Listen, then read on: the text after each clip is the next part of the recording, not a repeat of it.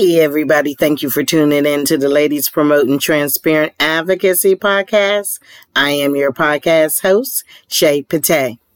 Well, this is the last week in February, and it is also the last week for Black History Month. But as a black person, of course, it will not be the last week. It's just the official calendar last week. We have a lot of black history we have to keep celebrating and sharing. And we have a lot of a whole bunch of things we have to talk about that's happening in the world and in America and in our communities. So today I decided to change my whole topic I am going to move what, who I was going to talk about to Wonderful Women Wednesday. And that young lady is our champion, Naomi Osaka. I want to celebrate her, but right now everybody's celebrating her all over the television, social media, and everything. So I'll move my celebration of her to Wonderful Women Wednesday. I woke up this morning and I watched the movie over the weekend and I want to focus on the message that I got out of the movie, but the person who starred in the movie, I decided to, he's very motivating and I decided to do an episode on Daniel Kaluuya. And a lot of people may or may not know who he is, but I think if you're a movie goer and you heard of the movie Get Out, he was very, very, um, he was very powerful in that movie. And he also was in the Black Panther movie among dozens of movies. I didn't realize all the movies he was in. And he got a lot of awards, which we're going to talk about as a matter of fact, I'm going to even play the clip when he got this was in 2018, the um, Rising Star Award. I found a clip on that. I guess it's this acceptance speech, but we're going to do all that. But I wanted to talk about him because I watched a movie over the weekend that he was in. And um, I do suggest you watch it. It's a pretty powerful movie Judas and the Black Messiah. That movie is powerful. They're already talking about it being considered as a nomination for an Oscar. And so when I watched the movie, I was just going to do a motivating, uh, a marvelous motivating Monday on the movie, but I decided that I would do it on the gentleman who starred in this movie and many, many other historical movies. So that is what I'm going to do. Now, a lot of people don't realize how much work goes into a podcast episode. I mean, if you do it right, there's a lot of research. It's hours and days of research. And when you're doing the recording, as I always tell people, it's not record and post. You have to edit. You got to clip every time you stop, depending on what equipment you're using. It's a whole new set of waves. So you got to learn how to put them together. And it's a lot of work. And the fact that I've been doing Monday, Wednesday, and Friday episodes, I've enjoyed this very, very much. But I didn't realize until over the weekend I was watching something and they were saying when you're a very busy person, you need to, especially during a pandemic when you're in the house most of the time, all the time, or you should be anyway. I only go out for food and maybe a few things at Walmart or one of the other stores, Home Depot or someone and get things. But in general, I stay home. But, you know, we've been in pandemic mode for over a year almost. And, um, I just, uh, I just realized listening to other people just talk about me time. And I just realized I really haven't had none because I do work full time. And anybody that's in the legal industry know how stressful that is in itself. So what I decided to, I'm saying all this to say, we're going to go on with the episode, but I decided since this is the last week of Black History Month, I'm going to temporarily, and I do say temporarily, I'm going to temporarily suspend my Marvelous Motivating Mondays to just give myself some me time because it's a lot of work. And when you're talking about three days in a week and then but the weekend I'm doing prep work for the episode, so I really don't have no no balance right now. And one day, especially the beginning of the week, means a lot. Because anybody that know me know I do not. I'm. I just don't. I never liked Mondays. I mean, and this is a true story. I hated Monday so much. I'm blessed to get over six weeks paid vacation a year, plus a couple of what we call floater days, sometimes one, sometimes two. So that's a lot of vacation time. So what I would do, and I've done this back to back years recently, I would take the first 26 Mondays of the year off. That's how much I hate Mondays. That's another reason why I wanted Marvelous Motivating Monday to motivate myself. But with that being said, this is going to be the last Marvelous Motivating Monday for, I think I'm to give myself a, um, 60 day period for that. We're still going to go on with Wonderful Women Wednesday and Fantastic Fellas Friday because we need to celebrate people. But don't forget the whole objective of Ladies Promoting Transparent Advocacy's podcast is to not just bridge, uh, generations and people and countries, but also to hold people accountable, companies accountable, politicians accountable, people in the community accountable, ourselves accountable, but to get the information out there, you know, and it's a lot of information. You know, the last five years has been crazy media wise in the news, social media. And I just want to, um, I want to just take some time. I'm going to take 60 days and hopefully, you know, this is the February. So hopefully that we're talking beginning back up in May. Hopefully the pandemic will be a little more under control where I can actually get out in the communities and see what's going on.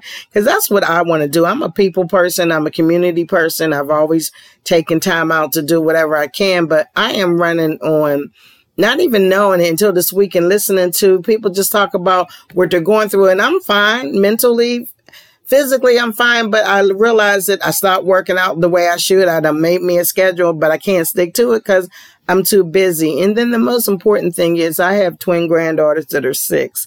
And they say, Gigi, you always working. You working every day. And, and they're right. And, you know, they're adapting very well to being to homeschool. So that's a blessing in itself, as well as their mom teaching them. But I do want to spend a little more time with them because I am always working. And believe it or not, that one day with the pressure coming right after a busy weekend, which is always uh, news wise busy. I try to stay as current about situations, but I want to talk about more home situations closer to um, home in some areas, my home, my, my home of Pittsburgh, my home of Georgia, where I am in Atlanta. And just, I, I'm, I'm just, I know it sounds like I'm rambling, but it's so much I want to say, but I'm just putting it out there. So this is going to be my last Monday marvelous motivating Monday temporarily because I love doing this, but I do need to take a break. I need to get myself back in shape so that when the weather break, I need to get out there and I want to eventually go visual. So I want to do things right because I enjoy this. This is something I probably should have done year. I should have went to school for this, but knowing the legal aspects is a benefit too. So I'm not complaining. So we are going to celebrate this marvelous motivating Monday because this man is very motivating, Mr. Daniel Kaluuya. So I want to start off by just talking about who he is and where he's from. Now, as I said, I want to talk about just slightly the background of this young man. And the main point of this episode, since it's Black History Month, is I want to talk about the movie Judas and the Black Messiah because I watched it over the weekend and I went online to find the different reviews, which I'm going to read in this podcast episode. But let's talk about Daniel. And I just realized his birthday is Wednesday, the 24th. So happy birthday in advance. And uh, this young man was born out of London, England, and he will be 32 this year. So happy uh, early birthday, Daniel. I want to talk about this magnificent uh, resume of awards just within the last three years. And now I never heard of this movie. It's called Sucker Punch. This actually was out in 2011. Never heard of it. But Daniel received the Jack Tinker Award for Most Promising Newcomer. Well, look at that. 10 years later, I think they got it right because he's not a newcomer now, but he definitely is most promising. And that was another reason why, when I saw that award, I wanted to move him up and put him on this marvelous Motivating Monday.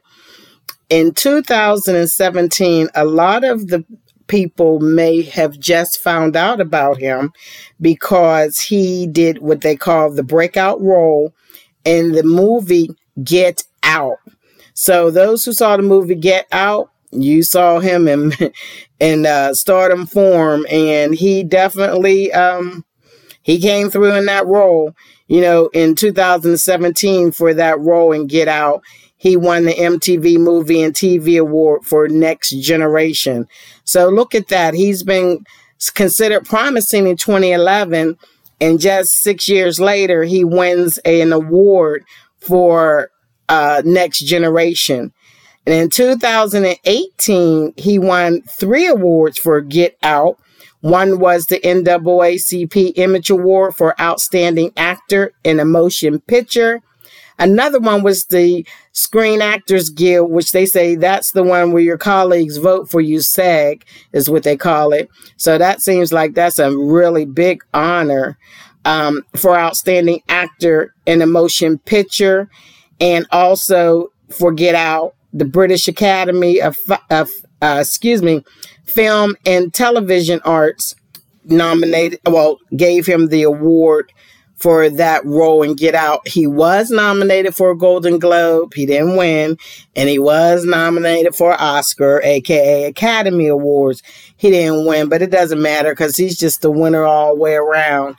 I saw a three minute clip on um, IMDb that kind of gives you the title of it is called The Rise of Daniel Akula and it kind of gives you his background. So I wanted to play this clip. It's a three minute clip. So it'll tell you a little more about him. And then we're going to talk about Judas and the Black Messiah. I just sat there. You didn't call anyone? No. Why not? I don't know. I just thought that if I did, it'd make it real. This is Daniel Kaluuya, an acting phenom who's made a name for himself with passionate, dynamic performances like Chris Washington in Get Out, Slim in Queen and Slim, and Fred Hampton, the impassioned leader of the Black Panther Party in the biographical drama Judas and the Black Messiah. Deputy Chairman Fred Hampton of the Illinois Black Panther Party. Before all this, Daniel had already been rising to fame in the UK, doing both comedy and drama. His first acting job was as a student in the film Shoot the Messenger. Jamal Yannick Reese, detention. So I didn't even do anything. And like any up and coming actor, he did an episode of a procedural crime drama, Inspector Lewis, as a witness. He opened the door a millimeter, tells Lucas he's got the wrong place, no woman here. And he's lying. But Daniel also did his fair share of comedy, appearing in sketch shows, an episode of Doctor Who, You had that thing, that, that machine. Did you make this happen? Oh, humans on buses, always blaming me. and one of his first big breaks was as Posh Kenneth in the comedy series Skins. Like, I got shit on his forehead and thing. Sorry. Got a bit carried away there. Then in 2011, Daniel starred in an iconic episode of the sci fi anthology series Black Mirror. He played Bing, one of the many citizens of a dystopian future in which the working class ride exercise bikes to provide power to society. In doing so, they receive merits that act as a sort of currency for everything. Bing saves up his merits to appear on an American Idol esque show where he uses the platform to deliver a heated monologue to an audience of millions. But losing around and crushing it into, into a bone, into a joke. One more ugly joke in the kingdom of millions. Daniel continued to work steadily with supporting roles in Johnny English Reborn, Kick Ass 2, and Sicario. But Black Mirror's sudden impact in America in 2015 is what got him in front of Jordan Peele to play Chris Washington in Get Out, in which he's mercilessly abducted by his girlfriend's sadistic family.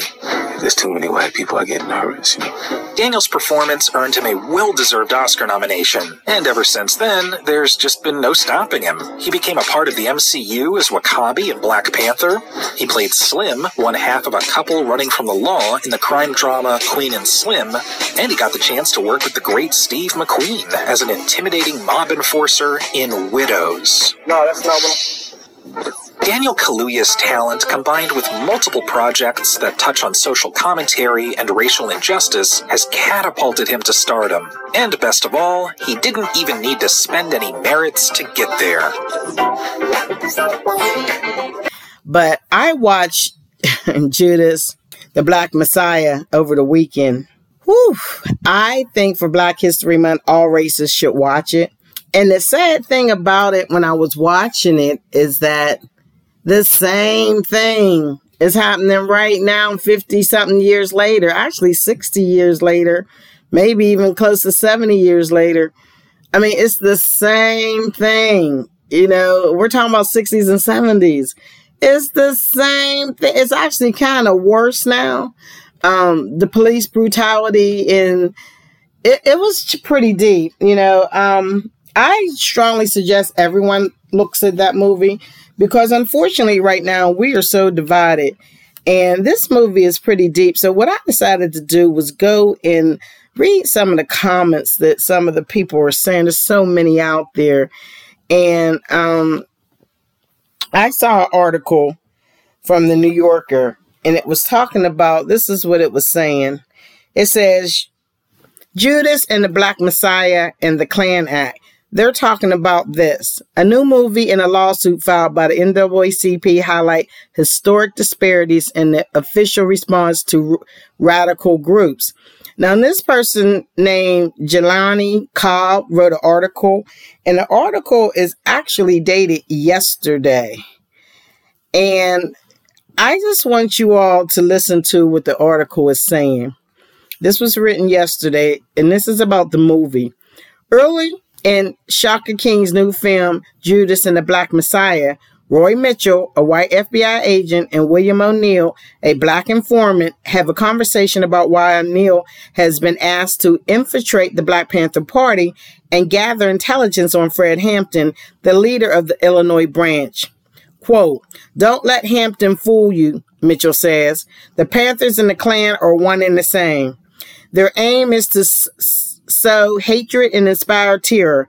It's a pointed moment, not simply because it pre prephases Hampton's death at the hands of the Chicago police officers during a raid in December 1969, but because it presents a moral equivalency that raises more questions than it answers. Ooh, this article is deep. Now, the thing is, and, and, and the article goes on, and I want to read this because I want people to really understand the movie that don't understand what the Black Panther was really about. I want to finish reading this article because this is addressing it. Because keep in mind, as it says, that the NAACP highlight historic disparities in the official response to radical groups. Keep that in mind as I read this article. The Ku Klux Klan arose after the Civil War and orchestrated a campaign to effectively revoke black citizenship. The Panthers were born a century later as a reaction. Listen to that. A reaction. A reaction to the ways in which that campaign had been successful. Most, excuse me, most significantly, the Klan used terrorism to achieve its ends. Now think about 2021. Think about the capitalization, excuse me, the capital uh, insurrection on January 6, 2021. Let me read that again. Most significantly, the Klan used terrorism to achieve its end. The Panthers were guilty of sporadic acts of violence, but they had no ethos or terrorizing swaths of the public. That distinction places the FBI's actions in Chicago in stark relief. The killing of Hampton, who was just 21 when he died, was part of a coordinated strategy by federal and local law enforcement agencies across the country to disrupt the Black Panther Party. Pay attention, America. Pay attention to something that happened over, well, 1969. Think about how long ago that was, over 50 years ago, and pay attention to what's happening right now. The article goes on to say the radical armed self defense oriented Panthers were not alone. Under the direction of J. Edgar Hoover, the FBI's COINTELPRO initiative targeted the most, excuse me, the more pacific wing of the civil rights movement. It extensively surveyed and menaced Martin Luther King Jr. His activities that are chronic, wow, they are chronicled in another new film. Oh, I guess we're getting right up. Yep. Now the new film coming out called it's a documentary from Sam Pollard called MLK slash FBI. Wow. But keep in mind, the FBI took no such action against the leadership of the Klan. Think about it. Think about how Black Lives Matter, they were gassed, terrorized by the National Guard, police, and they were just peacefully protesting. Now, keep in mind, we realized that there was some disruption, but I'm going to continue to say this, and this is just my opinion. I believe that there were people planted in those audience, I mean, in those protests to riot and be destructive to make them look bad. That's just my opinion. And think about this. When the Capitol was, uh, infra- well, insurrected, look at how uh, just barbaric the situation was. They had signs, they had flags, they had everything letting the people looking at it know what they were defending in their minds. So, you know, if they had been black, as we continue to say, they wouldn't have, first of all, got that far, but they would have been gunned down like animals. There would have been hundreds of dead bodies on the ground. They would not have even got that far for one, and there would have been bodies everywhere.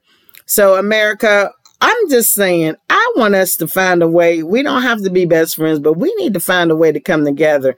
And this movie really, really, really put some really, some really uh, thought provoking uh, messages in it. I want to re- finish reading this article because this article is pretty, pretty deep. I'm not going to read the whole thing, but I want people to start thinking differently because we need to get along. We don't need a civil war. We don't need to have people treated like they're animals. We, you know, we don't have to get along though, but we just need to be civil. And this article goes on to say, like I said, they did not um, take the same action against the leadership of the Klan, which was responsible for an uncountable number of murders or against George Lincoln Rockwell's American Nazi Party, which formed an opposition to the civil rights movement, which sounds like this is, I'm taking a break from the reading. This sounds like what's happening right now, all these different, uh, far, what are they calling far right, racist, extremist groups. And then it says the contrast in response is even more remarkable given a comment that President Joe Biden made last month when he nominated Merrick Garland to be Attorney General. Biden said that Garland would restore integrity to the Department of Justice. It oversees the FBI, which he added was created during the administration of Ulysses S. Grant to enforce civil rights amendments and to prosecute the Klan. Black Lives Matter, protesters. And as we have seen in a lot of these protests, it's not just all Black lives. It's a lot of people marching with them because they believe in what the cause is. They do not want to see police brutality and injustice and racism. And we have all racists joining us in this fight. And so when I saw the movie, it was so weird because it was just like right now. It was the same situation where, like I said, the Black Panthers were being um, intimidated and, and, and treated horrible when the Klan could lynch and kill and do everything and get away with it. And Black Lives Matters can't even march in protest without things happening to them. They're gas and and and treated like criminals. But you had people who were acting like criminals and not only acting, invading the federal property of the Capitol, and they just get a "We love you" speech. It's it's crazy. But this movie I really, really, I really, really wanted to just kind of talk about it because um, it's it's so deep. It's so deep. And, you know, I was reading, I never heard of this uh, magazine, but it's called Jacob Jacobin Magazine. And they had talked about the movie as well. And someone named Chip Gibbons wrote an article entitled Judas and the Black Messiah actually does Fred Hampton justice. And I'm just going to read the first paragraph because he talks about the movie overall. And I'm not going to bore you with all that, but I just want to highlight some of the things. And he's saying leftists have been burned so many times by Hollywood depictions of radicals. So it's a welcome surprise when once in a blue moon, mainstream filmmakers actually do the history of America radicals justice, as in the new film on Fred Hampton and the Black Panthers, Judas and the Black Messiah. So what I always like to do is find audio clips. They're, they're actually videos, but you can't see me yet. So while we're doing things audio, I found a clip, and it was an interview recently with uh, Daniel Kaluuya with uh, Trevor Noah. I love Trevor Noah on the Daily Show, and I it's an 11 minute interview, but it's really fun. I want to kind of break up the seriousness of the Black Panther movie and just talk about the man and how he feels.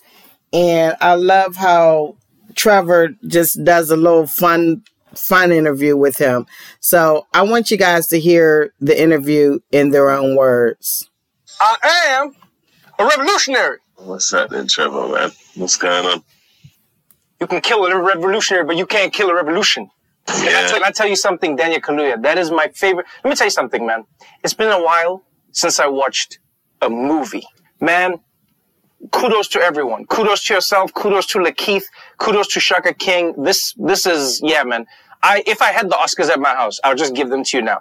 We don't need to go to the awards. We just take the Oscars, we give them to you now, and you go home and you do whatever you want with them. How are you doing, my dude? I'm going for it, bro. This this restaurant. Speaking about this, no, I'm good. I'm good. I'm good. And you know when you you're doing something that you're proud of, you know what I'm saying? Yeah. Yeah, everyone put everything into that. Everyone put everything into that. So I'm feeling good, man. How are you? I like your hair, man. Thank you very much, man. I'm, I'm ready to join the Black Panther Party. That's what I'm ready to do right Hey, now. bro. I can see you on the front line with that hairstyle. I tell- I tell you, like, feed some kids with a breakfast program right now. right there. Oh man, this movie, I, I, you, I, you must be tired, man. You must be running around doing press because everybody should want to speak to you about this film, Judas and the Black Messiah.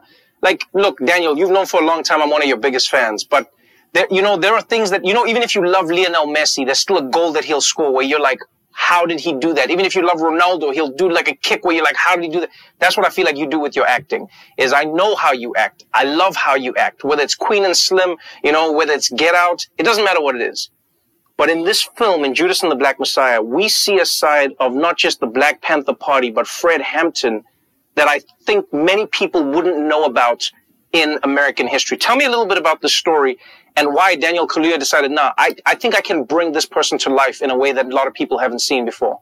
Yes, um, yeah, you know, Chairman Fred, uh, he was a man of the people, you know. He was uh, in Chicago and he, he became chairman of the Illinois chapter of the Black Panther Party.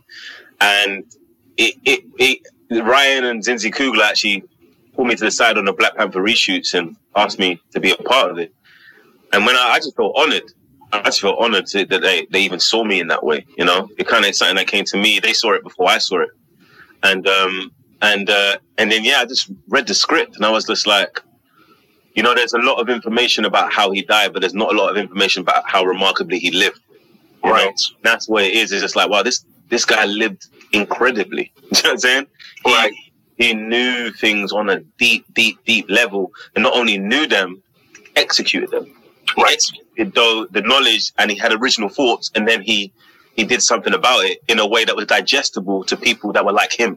You know, it's like there's so much that has to happen there. And he was 20, 21 Right. for this. You know, it's like he was just, I say he's like, he's a brilliant mind and a brilliant heart. So for that, it was kind of like, you know, you see, it's kind of like a way to serve something that, that was, that was articulating stuff that you believed, but also it's that kind of like it was learning about Chairman Fred allowed me to grow as a man. You know, I can only imagine. So, and look at my preconceptions, look at my fears and hang-ups that I had, and kind of grow in order to kind of occupy his words. You know. I think preconceptions is the perfect word because the stories that we've been told about so many historical figures are told by the people who oftentimes either ended their lives prematurely or didn't want them to free the people they were trying to free. I mean, Nelson Mandela was labeled as a terrorist. You know, uh, Mahatma Gandhi was persona non grata with the British. Um, Fred Hampton was no different. And what I love about this story is it doesn't show us a simplistic view of the Black Panther Party or Fred Hampton. It shows us a holistic view. In this film, though, we go, these were human beings fighting for their rights. And what I loved was how the story talks about how the Black Panther Party built a coalition of black, white, and Hispanic to fight against oppression. Yeah, yeah. That that was that was the scariest thing to the powers that be. You know, is that that Chairman Fred had the uh, the knowledge, the clarity, and the ability to kind of see people from different communities and understand that they were they were more aligned than people would think. Especially people that they had conflicts with, which like the Young Patriots. You know, you, there's a scene in the film where we go in there and we're greeted with the Confederate flag.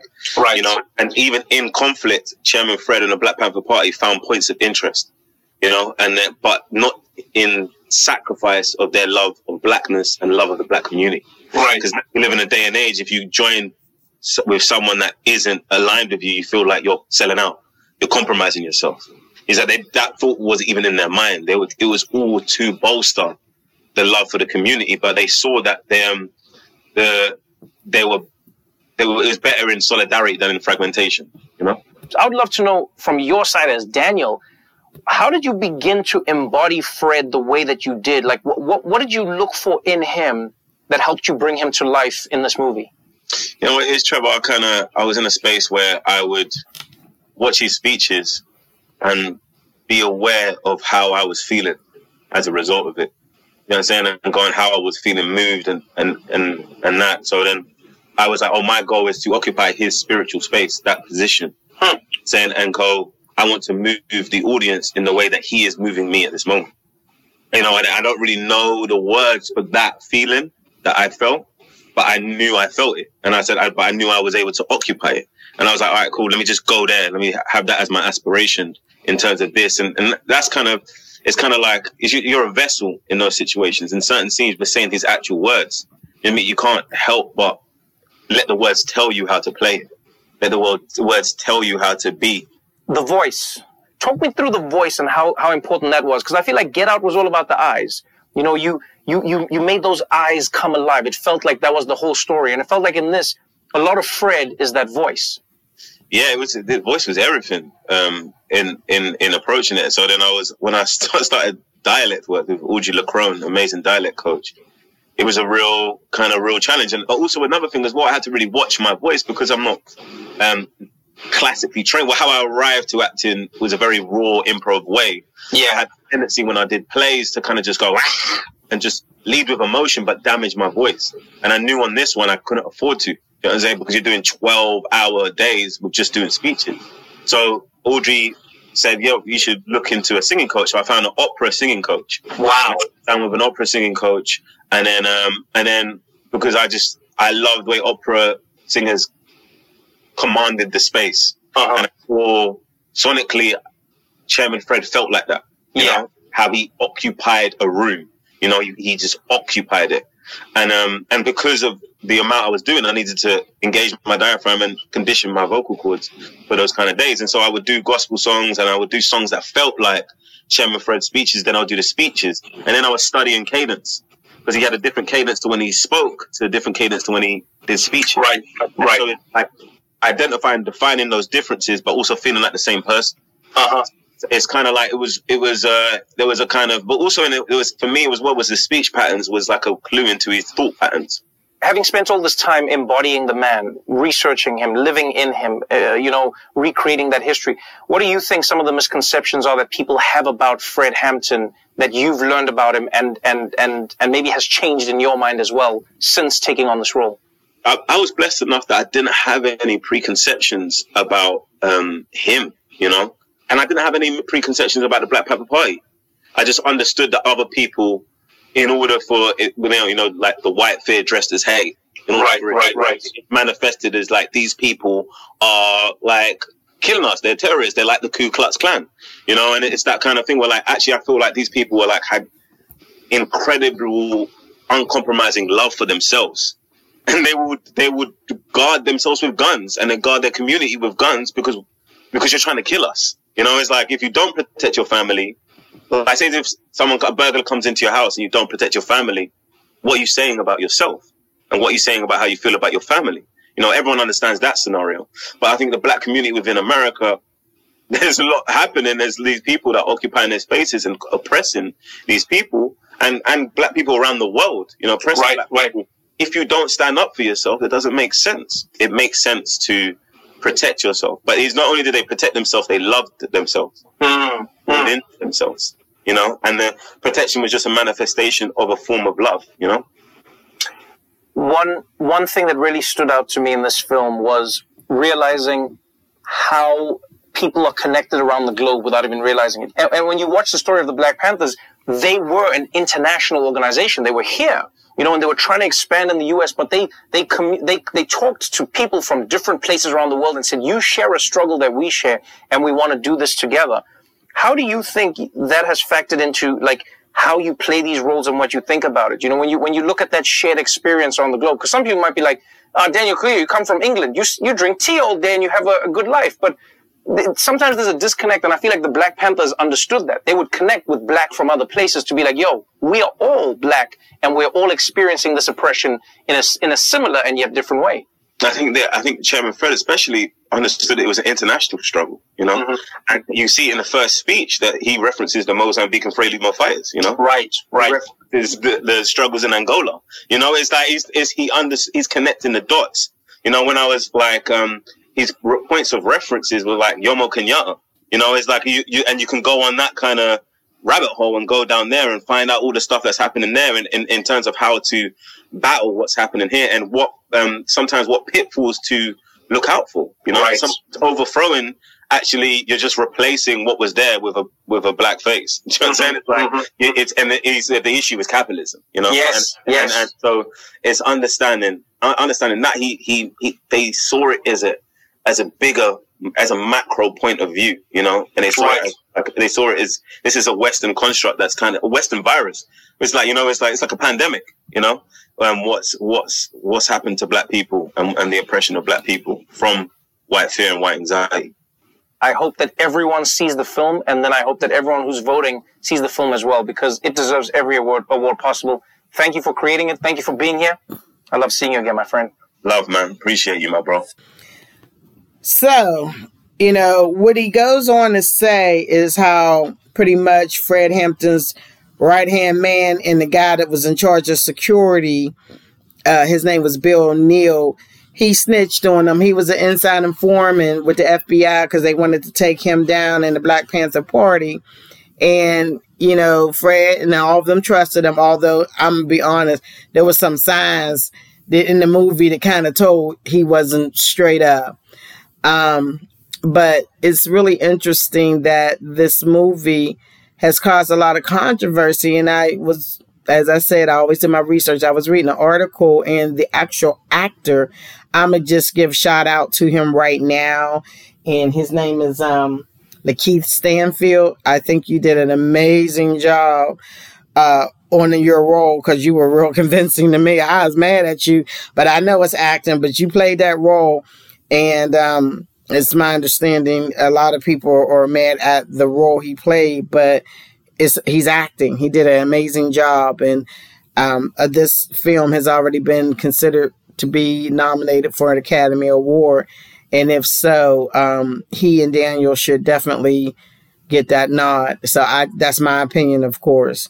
But this article went on to say how the Black Panthers are one of the most misunderstood groups in the U.S. history. Even till this day, they are frequently demonized, having their worldview distorted beyond recognition. In the film, you know, Roy, FBI agent Roy Mitchell frequently compares the Black Panthers to the Ku, Ku Klux Klan.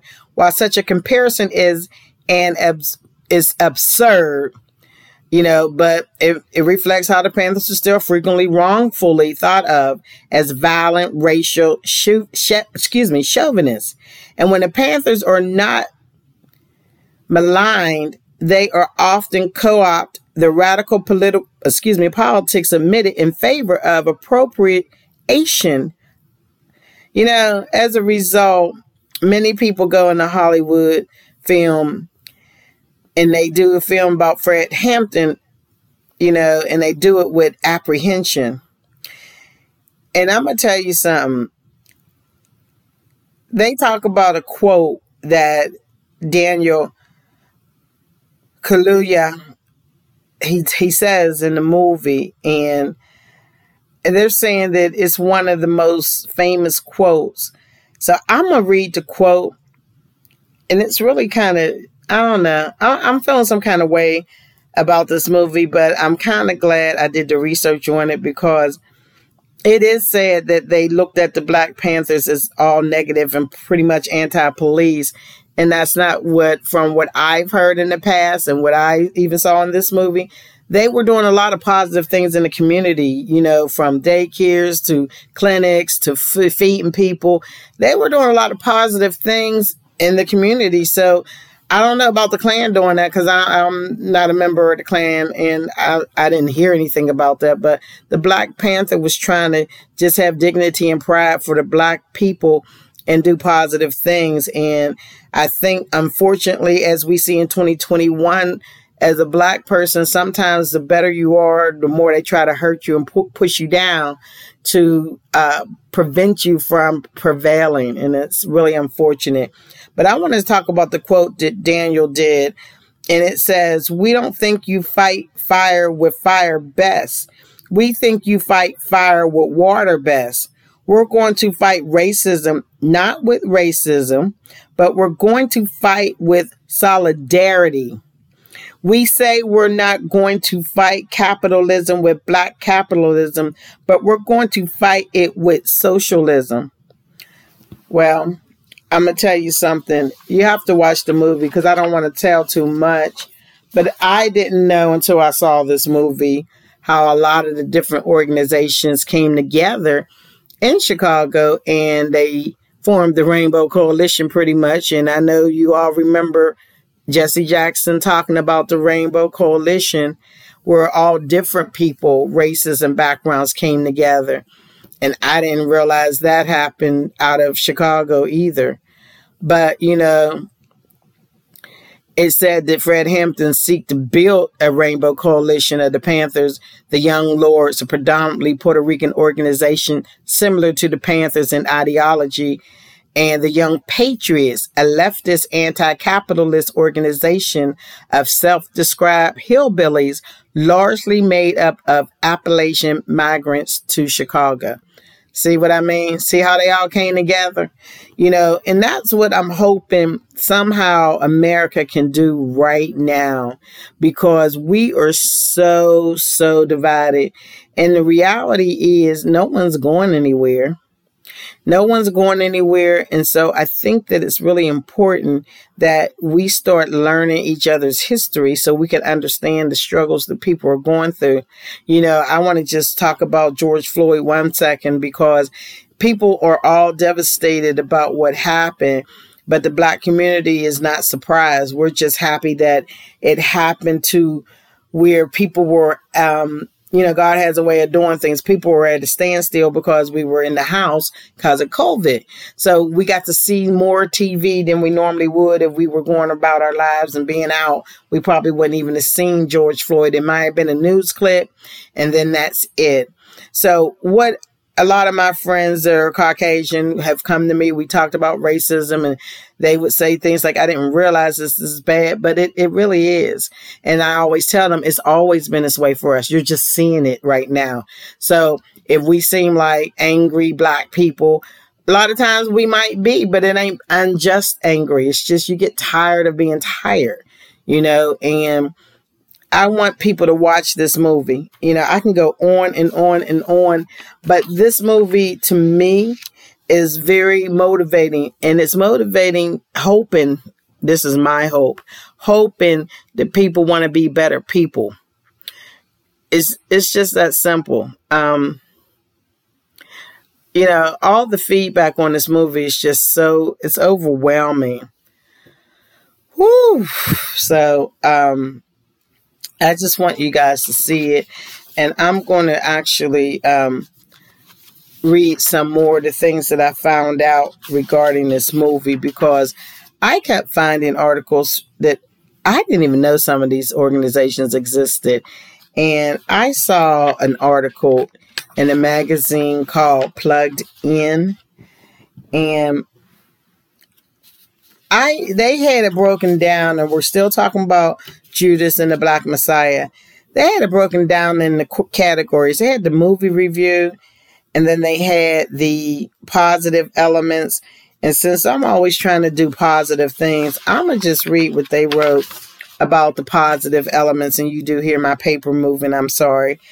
And this um, pluggedin.com did a review, and a positive element says, so let's sidestep the question of who the real Fred Hampton was the terrorist leader the FBI painted him as in the late 1960s, the righteous crusader that this movie paints him to be today, or somewhere in between.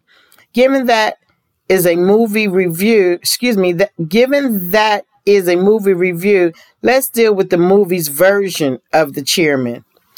Judas and the Black Messiah's Fred Hampton is an angry young man, and he has plenty of reason to be. He's an unapologetic revolutionary, but one the movie suggests more in keeping with the nation's own revolutionaries. Now, this is just their positive elements, the review. He's all about people power. Now, see, that's not what the Klan was about. It was about white power. He's all about people power, democracy, and sometimes frightening actions. The people can decide whether to overthrow the government, he says, or not. And as if illustrating that central point, Fred works to unite Chicago's dis- disparate street gangs and disenfranchised citizens into what he calls a rainbow coalition. Look at that. He, inc- he was inclusive. That's the word we use a lot now when we talk about diversity. So he was being inclusive. Through friendships and persuasion, he brings a violent rival gang called the Crowns into his orbit, pulls in the Puerto Rican gang called the Young Lords, and even makes friends with a group called the Young Patriots Organization, poor white folks who hang a huge Confederate flag up during their meetings. Now look at that. He came together with all that to try to do the Rainbow Coalition. And he says, We can heal this whole city. This is what he tells the Crown Gang leader as he extends an olive branch. And the chairman seems sincere. He talks occasionally about feeding the city's hungry, creating a health clinic for its poor. And indeed, when he's given an envelope full of money, money intended to get him out of the country for his own safety, he instead suggests that the cash should be used to start a clinic thinking about other people before himself. His organization has some strict rules about behavior too. When Bill's caught leering at a woman in a classroom, that's Bill O'Neal, who is the snitch, he's forced to do push ups as punishment. wow. So then when he goes back to the FBI, Bill Neal tells the FBI agent who is making him an informant that uh, these people are no terrorists.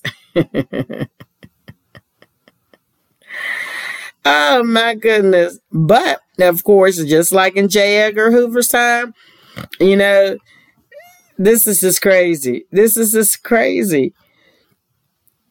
Well, you know, I just really want people to see this movie. And like I said, it's the last Monday of Black History Month. And I did not want to, after seeing this movie, I did not want to um, talk about it. I think it's a perfect timing type of situation. Um, I just want people to just try to find a way to get along. You know, we don't have a situation now where the blacks weren't aren't educated. We don't, you know, we have social media. We have places we can go to find um, information and research. And that's what all I want people to do. Because when I was watching this movie and I was watching how unfortunately we're still in that same struggle as black people, it was really hurtful. But then when I was talking to someone about what's happening in America now, one of the things they kept reminding me of is what some of the people who were a part of the January 6th insurrection were saying. And I remember some of the things I saw. So one of the things I saw was the one lady, I won't say who she is, but she got a whole bunch of flack. And I think she lost her job and all that. And she was crying and said that she was sorry. And she didn't real she thought she actually was fighting for something that ended up being a lie and all that. And I mean, now her whole life is all messed up because she allowed herself to believe a lie. And everything you see on TV is not the truth. Every news station you watch is not, not the truth. I mean, personally, I think it should be. But just like when you watch the news, they're reading a teleprompt or they're reading a piece of paper. That's what podcasters do. Uh, well, let me speak for myself. I can't say what others do. That's what I do. But one of the things I always tell you is I do my research and I list my sources and then you can do your research from there. I suggest people do research. Don't believe what someone tells you. If you have questions, go and do your own research. And I'm hoping after this Black History Month, we can um, continue to celebrate amazing black people. But one of the things, as I always mention, I want to do in the future when the pandemic's over is go out into the communities, get people involved. We got to help each other, and it has to be all races. You know, segregation, believe it or not, is supposed to be over. And we are so divided, and we don't know what's going to happen four years from now when there's another election. We don't know who's going to be reelected or elected again or elected. So we need to take an opportunity of the next four years to try to bring America, as the current president says, he's saying America's back. But we're not back. We may be back on the political stage internationally, but we're not even back on the political stage at home, uh, domestically. So when I watched this movie, I wasn't as angry as I, I was. I was angry and upset, but I wasn't as angry and as upset as I thought I would be. And the reason why is it's kind of full circle and we're going, you know, we have that same situation right now. But the thing I'm more prayerful and hopeful for is people are more educated, especially in the African American community. A lot of us are very educated, and you don't have to have a degree to be educated, but we try to find out information. We do our research. Some of us don't that should, but my point is back in the 60s, I think people were a little more afraid to speak out and talk about what's happening and racism and extremism and injustice. And in 2021, I think it's just the opposite because one of the things we show, if nothing else, in the 2020 election is that we want to be a major uh, seat at the table with our voice. And I think we did that, and especially in the South, in the state of Georgia. So, um, you know, this episode is kind of all over the place because I didn't prep for it at all. I just woke up this morning and decided after that movie I wanted to do a marvelous motivating Monday to motivate all of you all to be part of the positive change that we need to make to bring us back together, at least civil. We don't have to be best friends and we can still keep our opinions. But when it gets into violence and killing and all that, that's not going to help. And and the fear, you know, we shouldn't be fearful to leave our house because we're black. That's crazy to me, but it's a reality. You know, I have to go past a police station depending on where I'm going when I leave my house. You know, anything that could pull me over just because I came past it. I mean, it's just crazy and it's it's just unfortunate. So I ask my non-black fa- uh, family friends help us. Come come on the positive side. You don't have to change your political party to be a part of positive things. I'm not asking you to switch over to a different party and vote differently but i want you to think differently and think with your hearts and think with uh, if you're religious think with your religion. You know think positive so we can be a part of this uh, new america And I apologize to those who haven't seen the movie. I think I kind of gave some of it away, but unfortunately, I needed to say some of the things I was saying so people could understand how I was connecting everything together. So, as I mentioned at the beginning of this episode, for I'm gonna take a 60 day break till May 1st and I will not be doing marvelous motivating Mondays. And that's just, I need some time to kind of, kind of just take care of me, which I really haven't been doing because as I try to remind people, if you do podcasting right, you do research. It takes days of research. And you're talking about doing three episodes in a week and I have a full time job. And it's just um it's it's a lot. It's overwhelming. And I decided for my best health that I would temporarily, and I do want to say temporarily because I, I love motivating people on Mondays because as I mentioned, I am not a Monday person and that's why I wanted to do Marvelous Motivating Monday. So we're going to take a 60 day break just for Monday. We will be back with Wednesdays, Wonderful Women Wednesday, and I will talk about our wonderful uh, half Japanese, half Haitian uh, a champion, my girl Naomi. We will do her on Wednesday. I actually was going to do her today, but I see she's all over the papers and everywhere today. So I don't want to give you something that you're getting today anyway. I want to maybe do a different approach on uh, what I want to talk about outside of her being a amazing, uh, wonderful woman and tennis player, but about how uh, the media kind of try to twist things and make things negative that aren't there. So we'll talk about that on Wednesday. I'm going to ask you guys to just stay safe, wear your mask, and do your social distancing. And I thank you for listening. And I thank you for all the support. Please follow us on Twitter at Advocacy Ladies. That's capital A as in advocacy, capital L as in ladies. You know, you can always send us an email at podcast host, shaypate19 at gmail.com. Those are small letters. You can definitely give us a call at 404-855-7723. And you know that I always ask you to follow us on any of your podcast channels, whether it's Google Play, Apple iTunes, Pandora, Spotify, or Alexa's tune in. And we definitely want you to hit the notification button and we will be making sure if you do that, you will get the publication notification immediately. Now, keep in mind, Mondays will be back May 1st, but I'm just going to take a break from Marvelous Motivating Monday so that I can just get myself together. And hopefully in May, the pandemic will be a little more under control and I can get out and uh, talk to the people in the street so we can talk about what we need to do to get the world, our communities, and uh, America back in great shape. So I will see you guys on Wednesday. And you know, my favorite question to end all my episodes are, excuse me, is what do you have to say? Thank you for listening.